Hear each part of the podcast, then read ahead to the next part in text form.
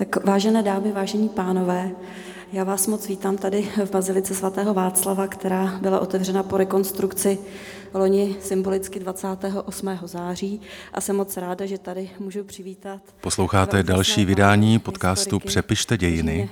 Tahle epizoda byla natočena 25. května ve Staré Boleslavi. Protagonisty právě uvádí Zdenka Tichá. Pana profesora Michala Stehlíka a pana doktora Martina Gromana. Dobrý den.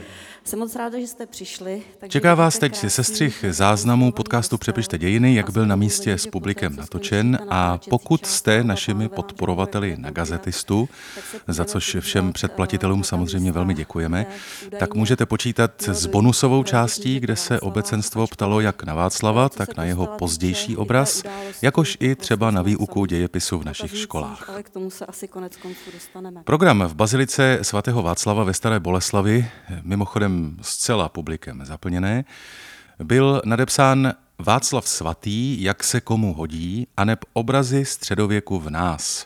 Ale sama Zdenka Tichá v souladu se zaměřením obou autorů podcastu rovnou kormidluje téma do minulosti jenom velmi nedávné ve srovnání s tisíciletou václavskou tradicí. Já jsem si jenom poznamenala jeden citát, který je z 19. května roku 2000, padlo na půdě Poslanecké sněmovny, kde tehdejší předseda vlády měl dlouhou řeč při tom, kdy se schvaloval 28. září jako státní svátek, a zakončil slovy: jestliže tedy shrnu tento historický význam, táži se, kdo v této sněmovně má zájem slavit symbol servility a kolaborace. Tehdejším předsedou vlády byl Miloš Zeman. Takže jak to bylo se symbolem servility a kolaborace, jaký byl první, druhý život svatého Václava, knížete Václava? Teď už je to jenom na vás a děkuju. Zazněl citát z Poslanecké sněmovny z roku 2000 a já vám vysvětlím, proč ten citát zazněl. To je takové to, jako když doma vysvětlujete, že asi bychom nemuseli jezdit pořád k moři nebo na ty hory. Lidi třeba jezdí i jinam. No samozřejmě dotyčný chce někam jet, že jo, akorát to nechce říct. A kdo pak, že má 28. září narozeniny? Miloš Zeman. Čí narozeniny se setřou svatý Václav? Miloš Zeman. Jestliže oponoval, že to 28. září nemusí být nutně svátkem svatého Václava, třeba myslel na jinou významnou osobnost českých dějin, která by se ten den mohla celonárodně připomínat. Já jsem si to hledal a já bych tedy kromě svatého Václava rozhodně připomínal takového Raimunda Habřinu. Znáte přece? Náhodou ne. Ale čirou náhodou. Narodil se v roce 1907 a je to takový jurodivý národní básník. A proč si nepřipomínat Raimunda Habřinu místo Miloše Zemana? Mně to nepřijde úplně jako špatné s tím 28. září. Já si myslím, že bychom se měli přece tady věnovat svatému Václavovi a že to vydá na mnohem zajímavější témata než Habřina. Tady pěkně padlo při tom úvodu o tom prvním a druhém životě. My si dělíme občas role. Martin Groman provokuje, já si hraju na profesora. Jmenoval mě Miloš Zeman, abych řekl takovou realitu. Dobře vám tak. Dobře mi tak. Ale druhý na tom profesorském dekretu je podepsán Andrej Babiš, takže já si nemůžu stěžovat. Když jsem donesl profesorský papír domů, tak moje žena se podívala na ten, řekla, to je úžasné, že si to dokázal a ten papír nevzplál. Ne, pořád v šuplíku, tak je odbočka, ale prostě funguje to tak. Ale zpátky k svatému Václavovi, tady tak hezky padlo ten první a druhý život. A víme o tom prvním životě. Má vůbec první život? No, já jsem viděl krásný dokument České televize s vašimi kolegy historiky z různých pracovišť, právě o tom, co víme o skutečném životě svatého Václava, a krásných 50 minut dokazovali, že nic. A tak ta historická věda je kritická, musíte se zamýšlet a hledat, a zase kolegové... A jako tvrdili, že vlastně jako realisticky víme, že měl rodiče třeba. U jmen si už nebyli tak jistí úplně, ale dobrý. Tak oni mají... O místě narození nemluvě, tam se rozcházeli všichni. Na druhou stranu, ti středověkáři a třeba i raní novověkáři, to je moje oblíbená teze jako historika 20. století, oni mají jednu hroznou výhodu pro ty 50-minutové spekulace. Já dělám 20. století a řeknu to ošklivě, oni už mají všechny mrtví. To znamená, máte 2 dokumenty, 3 kroniky, 1 listinu, občas nějaký archeologický nález, ostatně podíváme se na některá místa, a teď kolem toho musíte jako zapřemýšlet zhluboka a ten první život se vám trošku jako vytrácí. A ten druhý, ten je teda bohatý. Na ten my se podíváme a mimochodem tohle je podle mě úplně nejdelší úvod, jaký jsme kdy historicky měli. Tady je Martin Groman. A tady je Michal Stehlík. On právě nyní meč svůj z dalekého bojiště přinesl. Ty legendy si navíc ještě vzájemně odporují. Raději bych slyšel slovo páně zníti, nežli mečů břinčení. Tomu vám knížatům visí meč po boku, abyste ji častěji umývali v krvi hříšníkově, jak praví Kosmas. To k blahu národa. Kníže Václav se zasloužil o český národ tím, že Čechy smířil s Němci. Václavé, ale cizí nepřátelé. Povinností křesťanského panovníka té doby bylo zajistit spásu poddaných, a to všemi možnými prostředky. Jeho charakteristiky se v průběhu času mění a už v podstatě ty nejstarší legendy druhé poloviny 10. století ho prezentují poněkud odlišně. Kolaboranti v řadách historiků prezentovali knížete Václava jako věrného poddaného německé říše. A Němců král, ten Jindřich, jemuž přezdívají ptáčník, vede bitvy, že se řeky rozvodňují krví slovanskou. Věrnost svatému Václavu je věrností říši, ke které kníže Václav měl ten nejlepší pomník. 28. září, Den české státnosti. A cože to slavíme na Den české státnosti? No přeci náš český stát by nebyl oslavou české státnosti, ale oslavou servility a kolaborace. Pan prezident s manželkou vyjde a zde ve svatováclavské kapli chce uctít památku svatého Václava. Pokud by z Blanické hory vyjeli rytíři na čele se svatým Václavem, jak by se divili, že ten největší boj o naší zemi by museli svést s prodejnými politiky. Já chci bojovat, ale duchem. Přepište dějiny! A teď jdeme teda do toho druhého života, no ale druhý život svatého Václava, respektive... Říkáte svatého Václava nebo Václava svatého? Já říkám svatého Václava. Mně se líbí Václava svatého, tam to odkazuje k tomu králi, že? K tomu knížeti, k tomu panovníkovi. Václav svatý, víte, co říkal? Karel Veliký. Jindřich Ptáčník. Ano. Tak svatý Václav má ale vlastně ten druhý život, mu začíná ještě za jeho bratra Boleslava, to začíná rovnou vlastně. To není, že si jako po 200-300 letech Češi vzpomenou na tragický příběh ze Staré Boleslavy. To začíná rovnou tím, že je prohlášen vlastně za patrona toho rodu, že jo? To máte takovou hezkou pravdu, ale zeptal bych se, jací Češi? Jasně, naše oblíbené. Přemyslovci a jejich... Ty kmeny. Ty kmeny. Ano. To je právě to, jak se tak hezky rozohnil Dušan Třeštík, jeden z významných středověkářů a historiků, když se schvalovalo ono, nebo když se debatovalo o svatém Václavu jako o té tradici, a k tomu se dostaneme ještě několikrát mezi Karlem Čapkem, Petrem Placákem a dalšími, tak Dušan Třeštík měl takovou svoji středověkářskou tezi, kdy říkal trošku provokativně, tak pozor, musíme se rozhodnout, co jsme teda zač. Každý národ potřebuje své mýty, potřebuje se zakotvit. A my jsme dlouhodobě, ostatně naše oblíbená teze, žijeme v identitě Masarykovské republiky. Jo, to je můj už obehraný vtip v rámci Přepište dějiny. Před 4 lety jsme slavili 100 let Československa. Všichni jsme je určitě slavili. Slavili jsme 100 let neexistujícího státu. Protože naše identita je spjatá s říjnem 18. A to byla naše identita i po založení České republiky. To jsme my. A můj oblíbený opakovaný vtip. 1. ledna 1993 Slováci oslavují stát a my Silvestra. To neoslavuje, to už si ho připomínáme jenom z hlavou. Protože to nepotřebujeme, protože my ten stát přece máme nějakých jako pár desítek let, co bychom slavili. Ta identita je jinde. Ale zpátky k Václavovi Třeštík říká, jasně, takže svatý Václav bude svátkem státnosti. Takže k čemu se budeme vztahovat? K Masarykově republice a nebo k středověkému přemyslovskému státu? On to má jako rozpor. Ale on se ten Václav opravdu stal symbolem státu už tehdy. Stal? Tam je to podle mě dáno tím, že ta identifikace středověkého člověka s tak abstraktním pojmem, jako je stát, konec konců, myslím si, že jsme se od středověku v tomhle moc neposunuli. Kdybychom vyběhli tady ven a ptali se lidí na jejich poměr ke státu, asi bychom nedopadli úplně slavně, bych se obával. A to je úplně jedno, že jsme ve Staré Boleslavi, můžeme být klidně ve Znojmě v Břeclavi nebo v Golčově Jeníkově, to dopadne vždycky podobně. Chcete vyjít ven a říct, co pro vás znamená náš stát? Jak si představujete stát? Jako, co to je? A ty všichni budou říkat podle mě ty hranice. No. Ale nikdo nebude říkat třeba instituce. Dějiny. No. A jsme zpátky. A tak dál. Ale personifikovat si ten stát do někoho konkrétního, říct si, tento člověk je ten stát, to v tom středověku šlo. Dneska to taky jde hůř, ale je to dáno těma lidma asi, ale třeba za první republiky to šlo, Masaryk byl do jisté míry personální identifikace státu. Tak Masaryk se jednak posadil na trůn a jednak byl vlastně zbožňován ve smyslu, kde je hranice mezi císařem a svatým.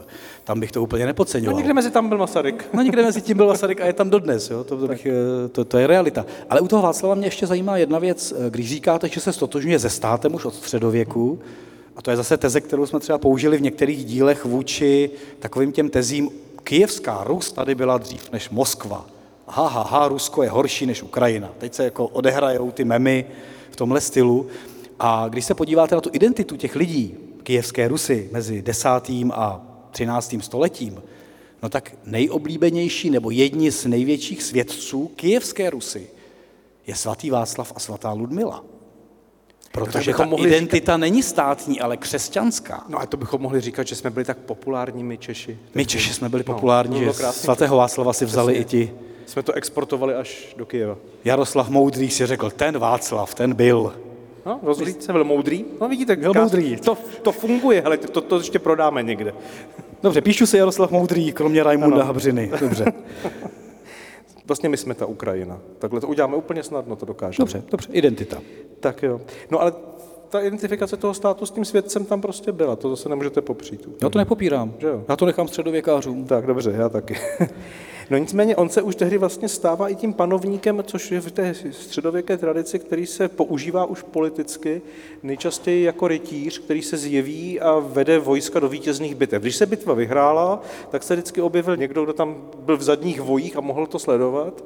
A řekl, nad praporem jsem viděl holubici, která prostě byla stále větší a větší, až zasáhla celé bojiště a měla zlatou hlavu a to byl ten svatý Václav Páč, to bylo nad korouhví svatého Václava. A Češi vyhráli tu bitvu. No. Tak my to zkuste vypočítávat, kolik bitev jsme vyhráli. Tehdy? No zkuste, jeďte prostě Moravské pole, ale se zjevil Václav, nebo? No ale tam ty historky jsou, s těma, tak nemusíme říkat tyhle velký bitvy, ale byly malý bitvy. V malých šarvátkách vítězí svatý Václav.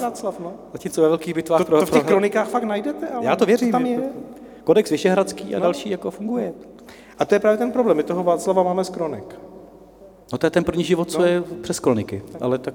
Chcete na tu kostru, která není moc velká, teda v tomhle případě navěšet nějaký maso, musíte ho vytahovat z kronik. No jenže potom je to nejhorší, co se nám stane, nevím, co tam máte v těch krásných poznámkách, co se nám stane od 19. století dál, kdy se staneme národními a přestaneme býti zemskými, zemský patron a národní patron. No, tam nám do toho logicky vstoupí zlý Němec. Zlý Jindřich Ptáčník. No, chtěl prostě hřivny a voly. Tak těch se dá vyvážet spousta. 10. století.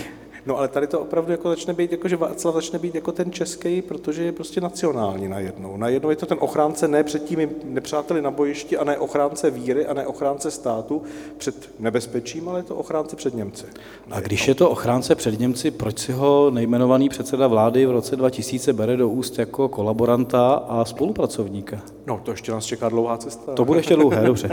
K tomuhle bodu. A u 19. století mě ještě jako baví, já si drobně odbočím, občas to tak jako dělám, svatý Václav. Tady ve Staré Boleslavi nebudu nosit sovy do Aten, mluvit o provaze v domě Oběšencově a podobně. Ale jaký je obraz toho Václava v široké společnosti, kromě 28. září? Jsem rád, že já to co říjen září, no. Ano, jsme si s tím státním svátkem nadrobili. No prostě Myslbek. Prostě ta socha na tom Koňském trhu, respektive Václavském náměstí. A jestli něco se stane symbolem, když se střílí, tak se střílí kolem Václava. Když se stávkuje, drží hladovka, tak kolem Václava. A ten Myslbek se stává prostě jakoby autor té sochy, vlastně zhmotní tu představu svatého Václava. A mně se na tom líbí samozřejmě jako historikovi 19. a 20. století, že on tam předtím byl ještě jiný Václav.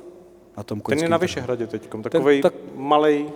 Tak sedí na tom koníkovi, to nebude na tom přepisu moc vidět, on tam tak jako barokně sedí, koník je docela maličkej, ještě menší než ten Václav, originál je v Lapidáriu a to je ten Bendlův Václav kolem roku 1650, jako barokní světec, který byl kdesi na Můstku, tam kolem se odehrává, tam vše kolem revoluce 1848, ale je to takový jako barokní světec, který v sobě nemá ten triumfalismus toho národa. A pak se stane to, že Myslbek připraví toho velkého Václava s těmi zemskými svědci odhalují ho tuším před naším Národním muzeem v roce 1913 a je to ten bojový, od toho do roku 1913, tam máme toho Václava, kterého vnímáte. A víte, kde měl stát původně? Ne. On měl stát původně před vraty Národního muzea úplně jako přilepený, že vyjíždí z toho muzea. A pak se strhla ohromná hádka, že vlastně by to vypadalo ale strašlivě. Teď si představte tu rampu. A třeba svatá Ludmila, že by čekala u kasy. No, u kasy Národního muzea a svatá Ludmila. Možná svatý Zikmund. Ten by tak jako seděl. Já tady v hledišti vidím pana doktora Žalmana, který mě zaučoval základu muzejní práce a představa svaté Ludmily u kasy Národního muzea by mu asi nebyla vlastní. Směje se, tak no, to tak zatím. Ale tehdy to bylo mezi architektem Šulcem, potom následníky jako proč budeme Václava dávat na tu rampu a myslím, tak řekl, ono to bude lepší, když to trošku vyjede z toho muzea a bude na tom náměstí a jak vidno, stane se to tím centrem. Čili i ta socha samotná má prostě vlastní symboliku a ten Václav není jenom osoba, na to, že historická, ale vlastně ta socha, kolem které se shromáždíte, kolem které sviští kulky v 68., u které prostě hladovku drží Jan Zajíc a další a ten Václav se stává symbolem jako i skrze tu hmotu. No kdo s tím přišel vlastně, jako že se tam ten národ bude zhlukávat? To tak vzniklo samo, nebo už tam se zhlukávali kolem toho Bendla? No, oni se zhlukávali, je to docela v centru, a když tam symbolicky... A tak Staroměstské náměstí je taky celkem v centru. Staroměstský rynek, nevím, no, ale mě to... Myslím, že ta symbolická mše v tom roce 1848 odstartuje to centrum. Jakmile se tam odehraje ten start té revoluce, tak už máme zároveň pietní místo. My už žijeme pietu. Když se zvrhneme vše na Koňském trhu. Na Koňském trhu se zvrhneme a končíme na Václavském náměstí. Tak. Když v roce 1929 se pak připomíná milénium, tak se mi hrozně líbilo, že si to, aby si neublížili úplně v tom veřejném prostoru, tak si to rozdělili a 27. si to odvrtil stát, ty oslavy, 28. si teda jako jela církev svoje druhé kolo. Ale ty státní oslavy končily tím, že na Václavském náměstí u té Myslbekovy sochy celá vláda s národem měli přísahu, což jsem si představil, že by třeba udělala jako dnešní vláda takovouhle akci pěknou. Sejdeme se na Václaváku a pokloníme se soše. Večer za světu svící nebo pochodní. Zvláštní situace. Já jako mlčím, představím si vládu, která za světu svící přijde skládat přísahu na Václavské náměstí. Já bych se bál, že je okupace nebo něco podobného. Jako to je z jiného světa. A přitom to byl rok 1929 a byla to vlastně jako naše vláda. To nebylo jako okupace. Publicista a trošku jurodivec Petr Placák má takovou teorii. On píše o svatém Václavovi, o miléniu. A píše, že je to, myslí si, skoro mu dám za pravdu, že to je jeden z mála okamžiků, kdy díky, nikoli vzhledem, svatému Václavovi došlo k jisté rehabilitaci katolické církve ve spojení s tím československým státem. Když založíte Československo, tak první teze Masaryk oddělíme církev od státu. To se mu nepovedlo celých 20 let. Pak se založí Československá církev. No, ono se to blbě jako plánuje, když máte jako materii lidi. Oni si dělají, co chtěli. Ale plány byly jako dobrý, nebo nevím, jestli dobrý, ale Masaryk nechtěl třeba armádu, to byl výborný plán, hlavně ve střední Evropě. Následně je tady Československá církev a 29. roku předchází husovské slavnosti roku 25, kdy to celé bouchne, vyvěsí se kalich nad hrad, odjede vatikánský velvyslanec a v podstatě je tady ohromný rozpor. Jenom 4 roky poté už jsou svatováclavské oslavy milénia a dochází k jistému jako propojení, že vlastně i ta církev a stát mohou fungovat společně. To není zas tak špatné, i to, že si to odehráli 27, 28, mě tolik netrápí, jako to, že stát přejel patronát nad tím miléniem. To myslím, že není úplně jako nezajímavé. Takhle se dělali jako různý akce k tomu, třeba natáčel se film Svatý Václav. No ten film, to je samostatné téma. To je hezké téma, prostě film k miléniu. Mimochodem, máme film novej? Nejnovější film je jakási inscenace, tuším, ještě s velmi mladým Lukášem Vaculíkem. No a to jsme někde v roce 80 něco. Říkám nejnovější. Jo. Yeah. Teď se netočil Cyrila Metoděj se točí, Jan Hus se točí, Hádek se zmítá na hranici. Ano. Ale Lukáš Vaculík, vidíte Ludvík. Lukáš Vaculík je poslední svatý Václav na filmovém plátně tohoto typu. To je zvláštní, jsme si ještě jako po revoluci neudělali Václava. Svátek jsme si vyhlásili, ale k filmovi jsme se k tomu nevrátili. No nicméně Republika k miléniu, ano, natočila si báječný film Svatý Václav, který stál 4 miliony a kousek. A stát na to dal milion. Stát dal milion a pro srovnání takový běžný film s Lastou Burianem v té době stál 200 000. Takže obrovská investice. To je nejdražší film první republiky, který byl svatý Václav. Nestihli to teda na toho 28. září do 29, takže to milenium prošvihli s tím filmem. A dokonce to prošvihli tak masivně, že ten film němí. To jsem chtěl zdůraznit, tady se po 10 letech fungování republiky natočí za 4 miliony němý film. Tak poté jsou už film Běžícek a Polní maršálek a další. Je to obrovský 4-milionový němý film s okem Zdeňka Štěpánka. Film nemluví od roku 18, mluví od roku 25, řekněme, ale jako stejně jsou ve skluzu. A uvedou to do kin prostě s takovým zpožděním, že pak už na to lidi nepřijdou, takže ta investice se opravdu jako nemohla vrátit. Ale je, mimochodem v tom filmu je tam to zjevení, tam je zrovna to zjevení v bitvě, tam se objeví ten jezdec taky, ten motiv z toho středověku, toho Václava, který pomáhá těm bojovníkům, ten tady je. Já jsem ten film viděl, skoro jsem ho nevydržel, ale viděl jsem ho, je jako zajímavý. A víte, že měl speciální verze?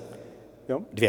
Ano, pro děti a mládež. Ano, pro děti a mládež. A potom verzi pro veřejnost, protože pro děti a mládež se škrtalo kojení, škrtala se vražda Václava jako taková a myslím, že se škrtala ještě škrcení Ludmily. Škrcení Ludmily, no. To děti neměly vidět v tom roce 29-30, to bylo ještě jako pod cenzurou, když vidím, co zahlédnou na... bylo? Ta zářena tou bitvou. Jo, ta bitva, no, to museli mít radost dětičky. Konečně mohli vidět něco zajímavého, třeba škrcení.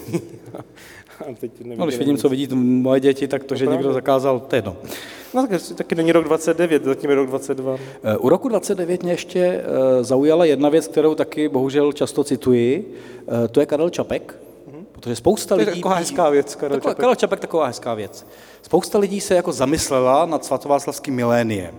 Od levice po pravici, dokonce i levice píše články, jako co my se svatým Václavem. A přesně tuším 28. září 29 vydává článek Karel Čapek a zamýšlí se nad tím svatováclavským miléniem. Je to zamyšlení trošku bez Václava svým způsobem, ale pro nás Přepište dějiny je to jako hrozně zajímavé, protože on se zamyslel vlastně nad jednoduchou tezí. Co si vůbec můžeme vzít z 1000 let staré události? 1000 let starého přesahu, dosahu, mentality lidí. A Čapek tam argumentuje úplně jednoduše. Žijeme v roce 1929. Jsme schopni, když to trošku parafrázuji, vnímat mentalitu roku 1829, pouhé století, pár let po napoleonských válkách, jsme schopni se dostat do mentality těch lidí, odkazu jenom i na 1 století, což podle něj je tak maximum, co jsme schopni pojmout, to jsme zase u naší paměti. Jo, my slavíme 100 let Československé republiky, to nám tak nějak jako hraje s tím Masarykem. Ale už jsme v tom basovském prabábě našich pradědů. Prabábě našich pradědů jeli s těmi Poláky. Tak. Ale 1000 let je něco, co je vlastně nemožné přenést. To, že podle sociologů historie a různých Halbwachsů a dalších naše paměť se aktualizuje. My si aktualizujeme k dnešku, paměť na druhou válku je jiná před 30 lety dneska a před 70 lety. My si ji aktualizujeme podle toho, co žijeme dneska. 1000 let, to není o paměti. To je o tom, že si z toho něco takhle vyzobnete, uděláte buď vlajku nebo orlici a vlastně to zneužijete nebo použijete. A pak to na sebe metáte, pak říkáte špatný, dobrý, kolaboranti, státotvorní. 1000 let je něco, co nemá reálnou historickou tradici, co je čistě použito v aktuálním prostoru. A to píše Čapek, no 1929, ještě to není 100 let, to je tak maximum, co ještě pojmeme. Před téměř 100 lety, takže jako Čapek během milénia se zamyslel docela zajímavě za mě. No, ale jste říkal, že se podařilo v tom roce 29 vlastně jako přiblížit tu katolickou a to husitství a ty 2 tradice jako dostat trošku blíž k sobě, než v roce 25, tam se to podařilo odchýlit od sebe co nejdál. Tak se v tom roce 29 jedna ambice nepovedla a to byla připojit k těm oslavám Slováky a Němce. Tam byla ambice jako na tu integraci i tu národnostní vlastně, no ale jako blbě se to dělá na světci, kterého dlouhodobě stavíte jako národní symbol boje proti Německu vlastně. A tak svatý Václav by mohl... Na Slovensku moc populární není, v Kyjevě jo, ale že by Slováci bláznili ze svatého Václava, asi to, vy jste slovakista. Tak kdybych se pustil do rozboru slovenské povahy v rámci náboženství, to by bylo na úplně jako jiné Přepište dějiny a na jiné světce. To je ten můj další, opakuji vtipy v rámci našich vysílání a natáčení, omlouvám se. Když se hlasovalo před pár lety o největším Slovákovi, to je také ta největší Čech, klasika, u nás musí vyhrát Cimrman, než ho vyloučí, protože Češi si zvolí neexistující osobu. To je naše jako ironický pohled na děj. A je to na jistotu. Slováci mají v té 10, což ještě jako okomentuji, 4 duchovní. což se nám stát prostě nemůže. To je prostě jiné vnímání světa. Tiso. A ty tam, Tiso nesmí. Nesmí, odsouzený válečný. Hlinka tam je. No tak vidíte. Tiso nesmí, to je odsouzený válečný zločinec. Ale Slováci jsou originální na rozdíl od nás v tom, že v 10 největších osobností dějin mají 11 lidí. Protože na jednom stupínku je Cyril s Metodějem. A zase duchovní. Zase je to něco, co my třeba nemáme. To je úplně jiný svět, nějaký svatý Václav, aby jim do toho ještě mluvil v rámci zemského patronství Čech vůbec. Ale ty Němci mě tam vlastně trošku mrzí, protože byly časy, kdy to byl třeba i zemský patron. Nejenom patron jako čistě národní, ale jakmile vyjede Myslbek z Národního muzea, tak už to nemůže být v podstatě zemský patron. To máte smůlu. A jak to měl Masaryk se svatým Václavem? Masaryk to měl docela zajímavé. Já si pamatuju od někud toho vyjmenovávání, že jako ta linka humanitní, že to je ten Dobrovský, Kolár, Palacký, Havlíček, Chelčický, Masaryk, se jmenuje. A pak konec konců i králové Jiřík, Karel a svatý Václav. Jako to tam někde má v tom, že... Je to v hovorech s TGM, ano. Maličko podezírám Karla Čapka, že tam některé věci vsunul taky sám, tak ale to jsou tam taková... vsunovávali různí jiní než Karel Čapek do toho textu. No někteří i škrtali, jako třeba Alice Masaryková, co se nehodilo, když tata napsal své vzpomínky, ale to už je jiná věc. Tak to si tata rád zapomněl, no. No, se nechoval jako tata, ale to je jedno. Každopádně svatý Václav je tam popisován, že je někde na začátku té humanitní tradice. Mimo jiné je to věc, kterou například použil právě Petr Placák, již zmíněný, který se pustil do polemiky s Dušanem Třeštíkem jako středověkářem, kterého se zmiňoval. A když Třeštík říká, že Československá republika Masaryka je v rozporu se středověkým státem, tak sakryš, kterou tu identitu máme, tak v daný moment Placák napíše, ale vždyť i Masaryk říká, že svatý Václav je v počátcích naší humanity a dokládá to tím výkřikem, takovým tím masarykovským, Ježíš, ne Cezar. A to je zase přimknutí se k tomu odkazu svatého Václava nikoliv jako vládce, ale více jako světce. Takže Masaryk to měl podle mě jako v pořádku, jestli si ho chcete odškrtnout v rámci pozitivního vnímání Václava. Jestli nám nepřepisoval trochu ten význam. Masaryk přepisoval dějiny úplně celé, ale to je na jiný díl. To už jsme natočili, myslím, dokonce. Ten máme natočený. No a teď přijde to horší. Teď přijde to nejlepší, no. A pak se nám to změní v symbol kolaborace. Jak se to povede?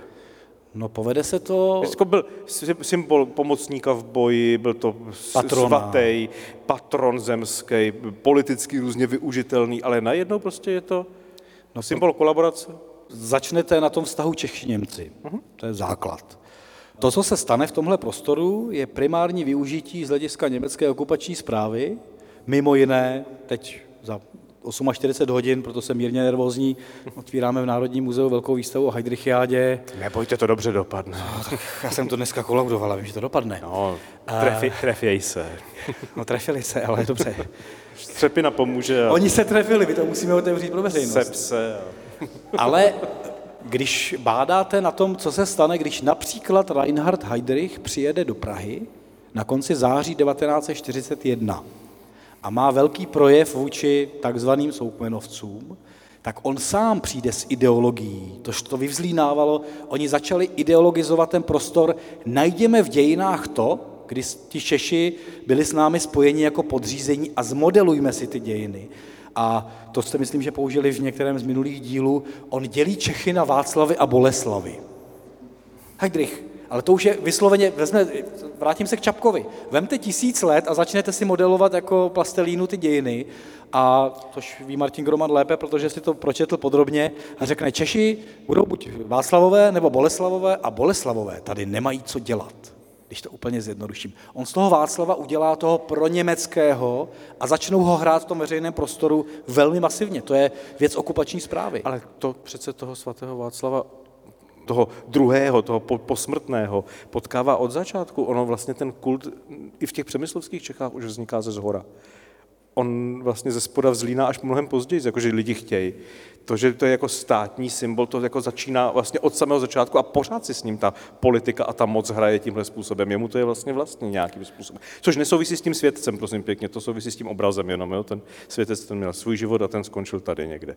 Ale jako to, co se dělalo s ním, tak to vlastně je v pořádku, je to v té logice. Akorát, že to dělá teda Heydrich, no, tak to už v pořádku není samozřejmě.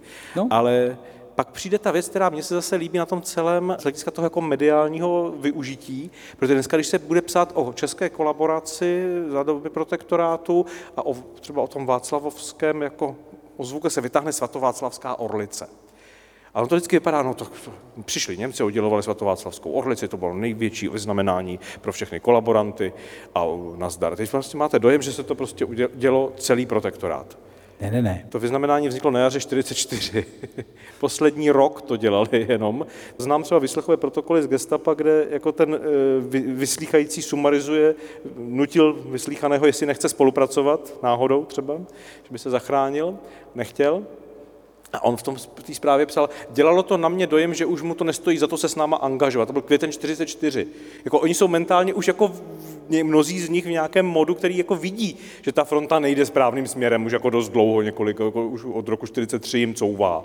Takže prostě jako ta mentalita, tohle asi dobře nedopadne, už na tom jaře 44 je a najednou přijdou se svatováclavskou orlicí a začnou to věšet na Čechy domácí.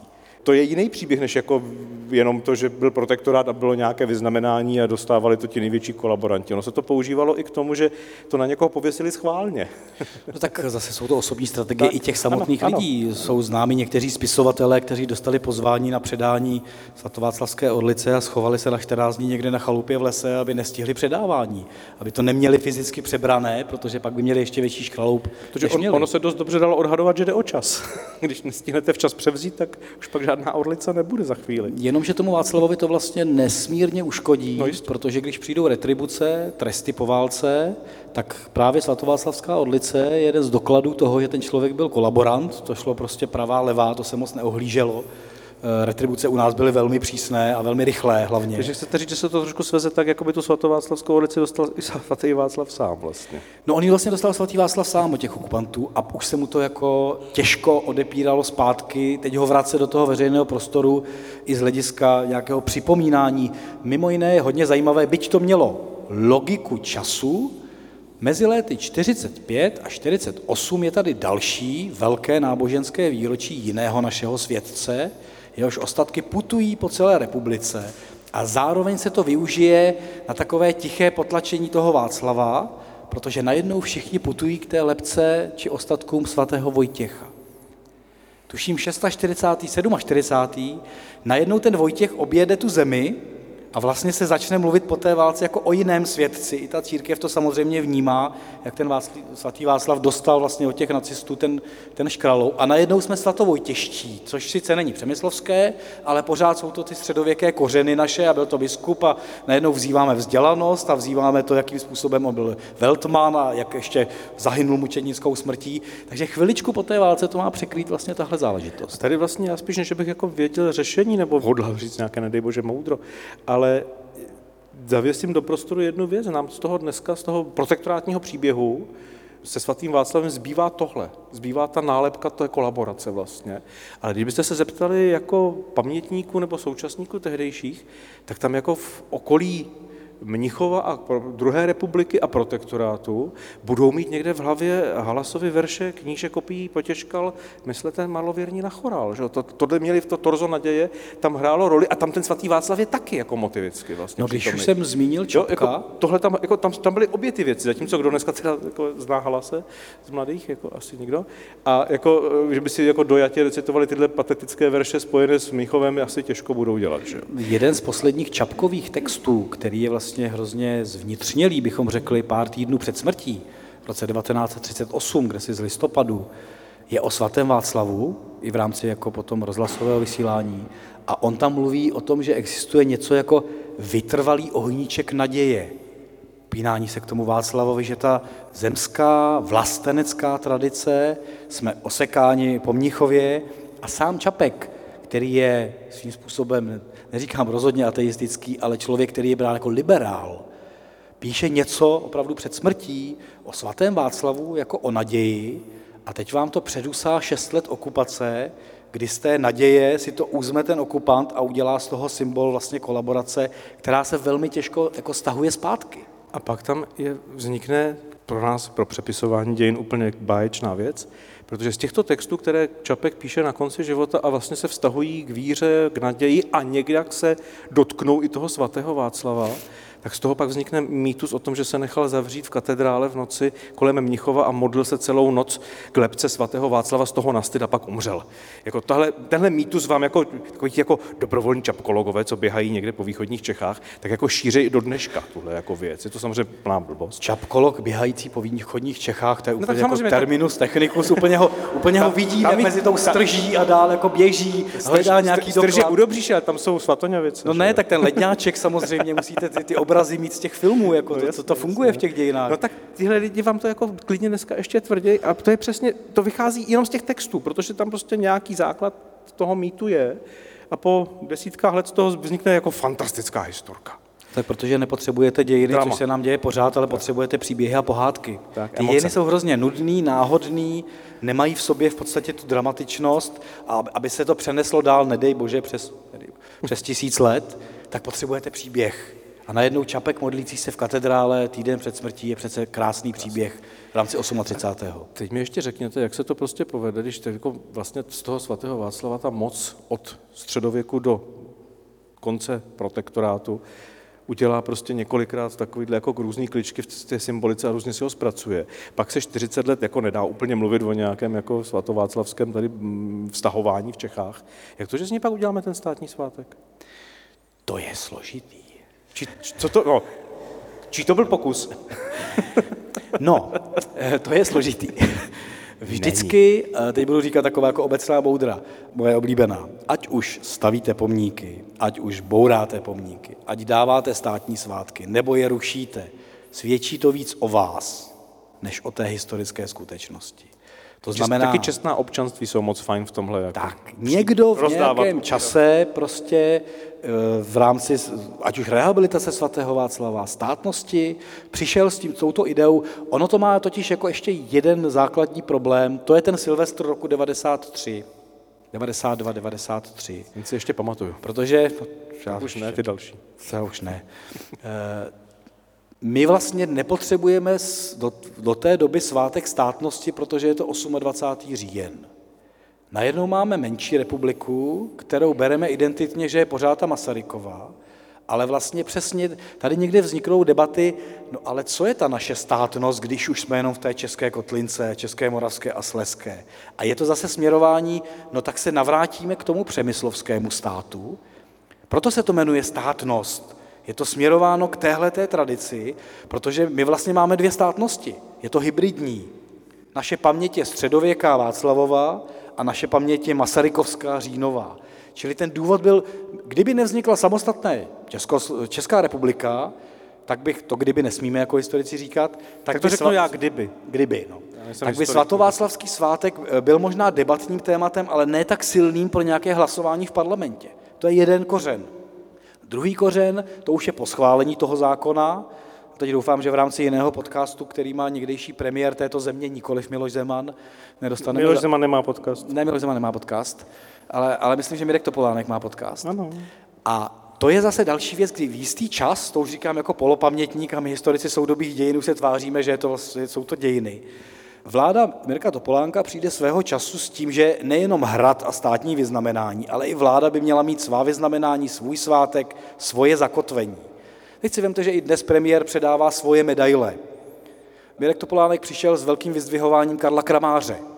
Ve smyslu, to je ten první premiér. Tam si mějte Masaryka, já mám Kramáře a kramářovský kult trošku začne jako maličko vzlínat a zároveň si... Jestli založí medaile Karla Kramáře? Medaile teď Karla. Se taky rozdělovala. Je to tak. Mluvčí a do toho si ta vláda mimo ten hrad začne víc opečovávat 28. září jako státnost, jako vládní svátek té státnosti.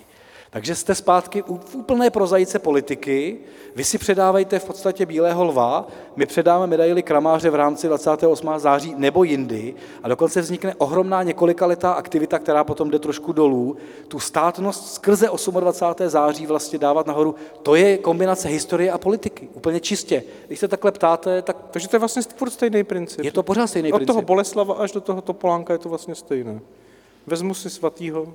No, srovnat Boleslav. Postavím ho, kam ho potřebuji, na té šachovnici řeknu, tady je to. Tak když na jedné straně vidím toho Boleslava těch 1000 let a teď vidím toho Mirka Topolánka, tak já ne, některá srovnání bychom se mohli odpustit. Já nic nesrovnával, já udělal přímku.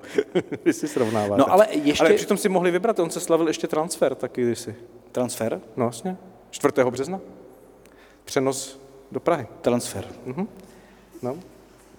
4. března, to by bylo přece krásný. Ještě, že by měl svatý Václav druhý svátek ještě 4. března před tím 15. březnem, že by se to jako já, když úplně jako do peklo. Díval na některé texty, tak pojem transfer svatého Václava.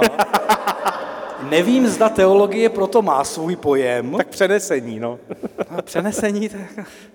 To je jak transfer Máchy, si představte, no, že ale to Mácha se zvědomě, že transferuje do Prahy. No? Ten pojem jako je, zní to jako hodně originálně. Takže svátek transferu, ono v březnu máme jiný výročí a ty jako bychom nechtěli právě, to by se mi líbilo. 10 dní od sebe, Okamura by nevěděl, kam dřív skočit. Nyní slavím transfer Václava a nyní pochoduji přes Prahu a je škaredý 15. březen. A i tady myslím na to, co nás trápí v České republice. A zlý Němec přichází, aby nás obsadil. No a to jsme zpátky u Miloše Zemana, musíme být. Vlastně. Proč řekne výrok o kolaborantech? Proč se v tom veřejném prostoru objeví svatý Václav okupačně vzato zpátky? Svatý Václav se stane jenom figurkou v tom projevu na téma česko-německých vztahů, respektive vytahování německého problému, což se děje méně, stále méně a méně, ale děje se to stále, no to zase vyvzlíná, ale je to prostě už ta aktuální karta. Prostě svatý Václav je pro tehdejšího předsedu vlády kolaborant, protože tím říká, mrká na vás jako pozor ty zlí Němci, protože jako on vlastně kolaboroval s těmi Němci a to my nechceme. Je to já vás před nima do dneška chráním. Je to pořád strašlivě aktuální, jak se to do dneška, no. Do dneška, no, v pořádku. Takže zpátky k té aktualizaci, i proto si může dovolit vlastně tenhle ten výrok, jakkoliv je to vlastně, pardon, pitomé. No. Takže vlastně dobře jsme to dneska natáčeli tady ve Staré Boleslavi, protože dokud nám na to nepřijde nějaký historik středověku, on řekne, že tady to nebylo, tak si můžeme myslet, že aspoň něco to má tady společného s pravým svatým Václavem, protože to všechno, co se dělo po jeho smrti, už s tím skutečným člověkem má společného pramála. No, ale v rámci pocitu ze svatého Václava 1000 let zpátky jako nehistorik můžu říct, ale já to tak cítím, že to tak bylo. Jsou ty emoce v těch dějinách. Emoce, to je báječná věc do dějin. No vidíte, jste slíbil 20 minut podcastu a točíme 42 minut dílu o svatém Václavovi, jasně. Takže já myslím, že jako... Já mám v létě moc práce, chtěl jsem 2 díly. A to jsme se ještě nedostali k obrazu středověku, protože mě ten Hus a Moravské pole baví a bez Tomia to nepůjde v rámci přímé demokracie a Jana Husa. Na to dojde, nebojte, někdy příště. Děkujeme, že jste poslouchali. Svatý Václav. Děkujeme.